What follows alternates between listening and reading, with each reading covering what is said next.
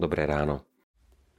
V stredu 6. septembra Božie slovo nachádzame v Matúšovi 14. kapitole 13. až 21. verši takto. Keď to Ježiš počul, odišiel odtiaľ na člne a utiahol sa na pusté miesto, kde bol sám. Zástupy sa o tom dopočuli a z miest išli pešo za ním. Keď vystúpil z člna a videl veľký zástup ľudí, prišlo mu ich ľúto a uzdravoval ich chorých. Keď sa zvečerilo, pristúpili k nemu učeníci a povedali Toto je pusté miesto a čas už pokročil. Prepusť teda zástupy, nech si idú do dedín nakúpiť jedlo. Ježiš im však povedal, nemusia nikam chodiť, vy im dajte jesť. Oni mu odpovedali, máme tu iba päť chlebov a dve ryby. Vyzval ich, prineste mi ich sem. Zástupom rozkázal posadať si na trávu, vzal tých päť chlebov a dve ryby, pozdvihol oči k nebu, dobrorečil, lámal a dával učeníkom chleby a učeníci zástupom. Všetci jedli a nasítili sa, ba nazbierali aj dvanásť plných košov nalámaných zvyškov. Len mužov, ktorí jedli, bolo asi 5 tisíc. Okrem nich tam boli aj ženy a deti. Viac ako zázrak. Pán Ježiš túžil po samote, ale aj tam ho našli zástupy. No neutiekol pred nimi, pretože mu ich bolo ľúto.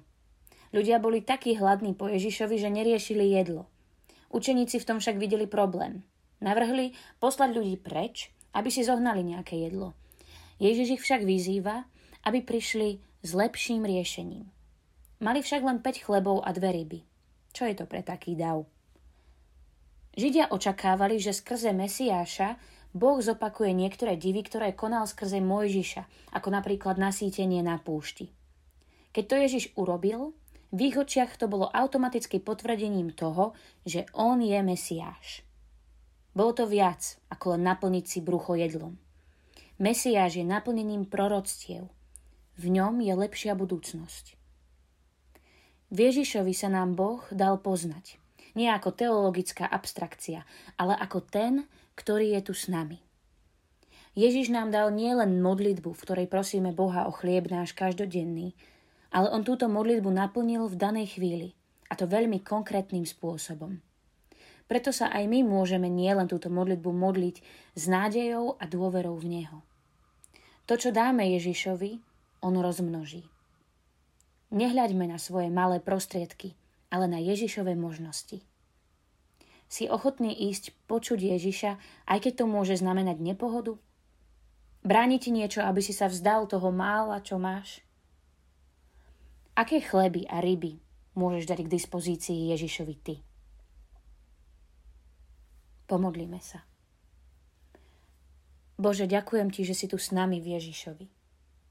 Odpust mi, že sa ti vyhýbam, a to aj pomocou môjho náboženstva. Očistuj moju vieru a daj mi hlbokú lásku ku Kristovi. Amen. Dnešné zamyslenie pripravil Ondrej Kolárovský. Modlíme sa aj za cirkevný zbor Slatina nad Bebravou. Prajme vám príjemný deň.